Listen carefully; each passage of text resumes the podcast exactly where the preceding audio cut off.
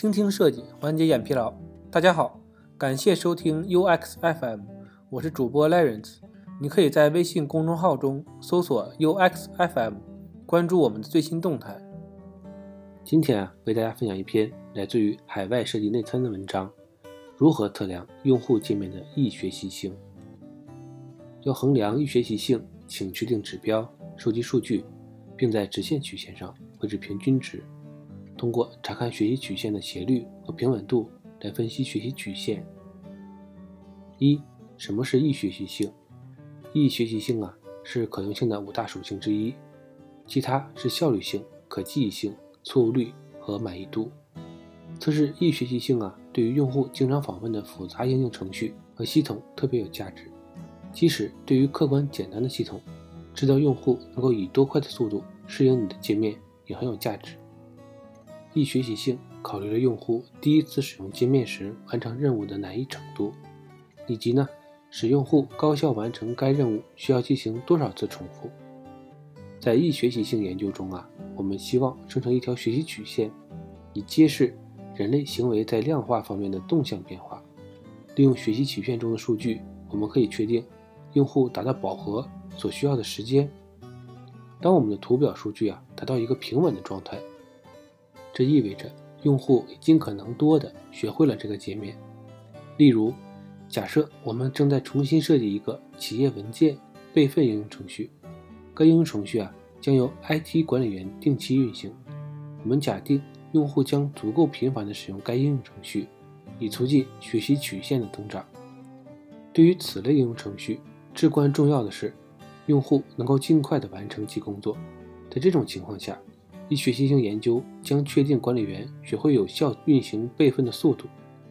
我们呢，招募了几个代表性的用户，并邀请他们参与实验。然后呢，我们要求他们执行备份，并测量他们第一次执行备份需要多长时间。接下来呢，我们要求他们回到实验室，并第二次执行任务，再次测量他们的任务完成时间。此过程呢，重复多次。我们的研究结果啊，将是一条学习曲线。该曲线绘制出一定数量试验中的任务时间。该学习曲线呢，显示了备份假定完成时间与任务重复的次数关系。可以看到，第一次实验时间最长，之后呢，完成时间在缩短。到实验四，完成时间啊，已经趋于平稳了，达到饱和稳定。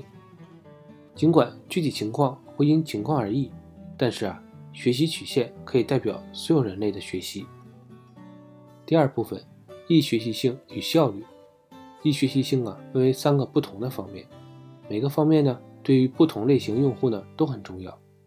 第一，初次使用的易学习性，初次尝试使用这个设计有多么容易呢？对于那些只执行一次任务的用户，这方面的易学习性啊，是他们感兴趣的。这些用户不会产生学习曲线，因此呢，他们不在乎它的外观。第二呢，是学习曲线的坡度。重复使用这个设计呢，人们能够在多快的时间内变得更好。对于那些多次使用设计的用户，这一学习性啊尤其重要。尽管呢，他们并不会过多的使用它。如果人们感到自己的进步，并且呢，在使用您系统方面越来越好，那么呢？他们就会有动力坚持下去。相反呢，如果人们觉得无论他们如何努力，情况啊几乎没有好转，他们就会开始寻找更好的解决方案了。第三种呢是最终稳定状态的效率性。一旦完全了解如何使用该界面，用户啊可以达到多高的生产率？对于经常和长期使用系统的人来说呢，这一方面尤其重要。例如呢。当它是执行重要的日常任务的主要工具时，当然，理想情况下，你的系统啊应该在以上三个方面都表现良好。但是，在现实世界中，经常需要进行设计的权衡，并且呢，你应该调整学习曲线，以便呢，主要迎合那些具有最高商业价值的用户。这些维度相对重要性还取决于用户的生命周期各个阶段。新用户希望能够快速学习系统。并尽快达到最佳平衡点。但是啊，专家用户希望平衡状态尽可能低。有时啊，这些不同的易学习属性可能会使设计啊拉向不同的方向。例如，易学的系统并不是总有效率的。回到我们的实例，假设呀，备份是通过逐步的向导工作流程执行的，其中呢包含很多说明和解释。该系统呢可能是高度易学的，即便首次执行任务，用户呢也可能尽快的完成任务。但是啊，曲线几乎是平坦的，第二次他们将无法更快的执行它，因为啊，他们需要经过相同的屏幕。并回答相同的问题。随着用户啊对界面的熟悉，这种设计啊将感觉是在手工操作，并且呢会让重复使用效率降低。因此呢，我们建议专家用户执行加速器或者快捷方式。设计人员呢必须谨慎地兼顾易学性与效率。该学习曲线呢展示了具有向导流的备份应用程序的假定完成时间与任务重复次数的关系。请注意。尽管试验次数有所增加呢，但是任务时间保持稳定在十六分钟左右。该系统是可学习的，但是啊效率不太高。为什么要权衡易学习性呢？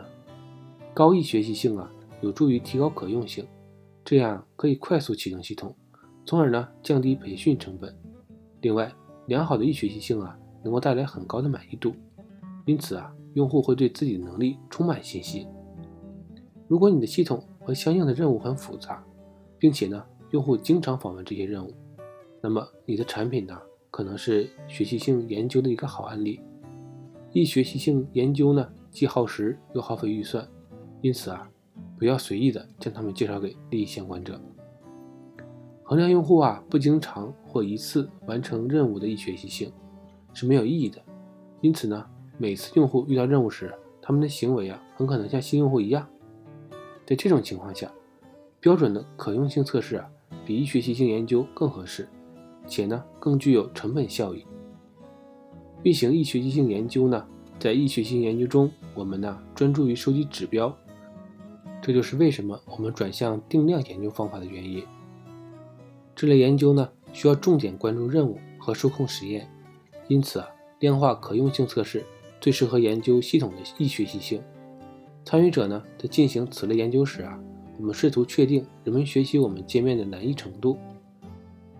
因此，重要的是聚集很少或者没有经验参与者，使用他们将要测试的系统。关于测试易学习性的一个需要考虑的因素是，用户啊是否具有类似系统的以往经验。以往的经验呢，可能会帮助用户，或者呢减慢他们的速度。但是这些数据啊，依然很有价值。尤其啊是在启动以前从项目中窃取客户为目的的新产品时，应当适当的招募没有相似系统经验的参与者和具有相似系统经验的参与者，并计划比较两组中相应的数据。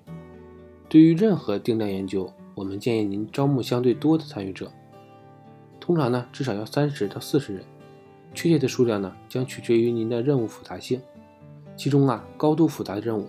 需要更多的参与者来解决固有的更高效率的可变性，而更简单的任务呢，则需要更少的参与者。步骤一：确定指标。任务完成时间是预学习性研究中最常收集的指标，原因是学习的敏定律，即完成任务所需要的时间将随着任务重复次数的增多而减少。本文的其余部分呢，将假定你正在收集工作时间作为主要指标。根据您的系统完成任务的时间呢，可能不相关，因此啊，你需要一个不同的指标。在这种情况下，请考虑收集用户在执行给定任务时出错的次数。步骤二，确定实验次数。下一步啊，是确定收集这些指标的频率。每个数据收集实例都称之为实验。请记住，我们正在尝试绘制随时间变化的指标。因此呢，我们需要让相同参与者多次完成相同的任务。我们建议您重复实验，直到平稳状态。曲线变平呢，表示我们的参与者已尽可能的了解该系统了。在考虑实验时呢，你可能会遇见两个问题：我应该进行多少次实验？实验应该相距多远呢？这两个问题啊，取决于您的实际情况。要预测用户达到饱和学习点所需要的试验次数，请考虑系统的复杂性。首先，请考虑进行五到十次的试验，但是如果有疑问，请计划比你认为所需更多的实验。这是有两个原因的。第一呢，是要确保已达到稳定的性能；第二呢，一旦达到稳定的性能点呢，取消可用性绘画呢，通常比安排更多的时间更容易。如果你想知道两次试用之间需要多少时间，请考虑你希望客户多久使用一次产品，并尽可能的匹配该时间格。对于用户每天或每周执行几次任务，你可以连续几天进行试用；但是对于每月执行一次的任务，你可能需要在两次试用之间呢留出四周的时间。步骤三：收集并绘制数据。请记住，每个实验啊都招募相同的参与者，并让他们在每个实验中完成相同的任务。你可能啊需要运行一学习性研究并测试多个任务。在这个情况下，请确保随机分配任务，以免影响结果。在研究中，用户啊将他们从一项任务中学到和知识。应用到将来的任务中，任务随机化呢，有助于减轻这种影响。对于每个任务，计算每个实验的度量平均值，并将其绘制带有标记轴的线图中。通过绘制每个实验的数据啊，你将获得该任务的学习曲线。步骤四：分析曲线。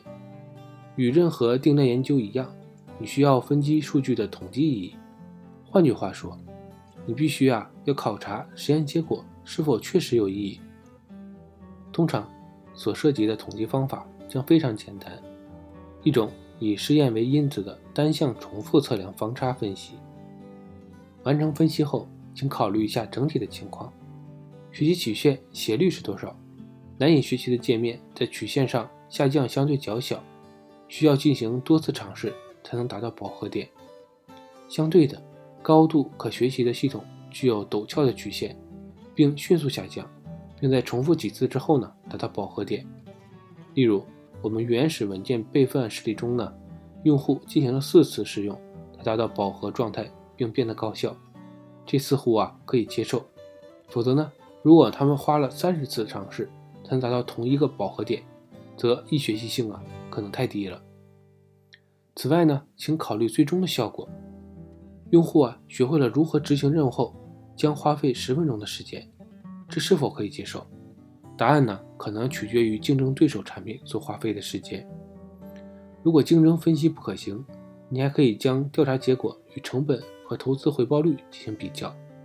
如果管理员每天花费十分钟，以最佳方式完成备份任务，并执行一年，则总总计呢花费了三千六百五十分钟，或者呢大约六十个小时，每个小时呢花费一百美元。这意味着该公司啊将花费六千美元来完成备份任务。这个数值呢是否可以接受，或者呢可能需要降低，将取决于每种产品的具体情况。总结一下，产品的易学习性告诉我们，用户啊使用该产品多久能达到最佳行为。衡量相对频繁使用的 UI 易学习性呢很重要。易学习性研究涉及对完成。相同任务、相同参与者的重复测量，易学习性研究的结果呢是一条学习曲线，它将揭示需要重复多少次才能使用户有效地完成任务。即使你没有进行完整的易学习性研究项目来绘制完整的学习曲线，考虑这些概念呢，也将帮助你做出权衡决策，以最重要的客户为定位呢来设计产品。今天的内容就到这里了，让我们期待下期的精彩内容。你可以在播客的文稿中找到我们的联系方式，欢迎给我们投稿或者提出建议，让我们一起把节目做得更好。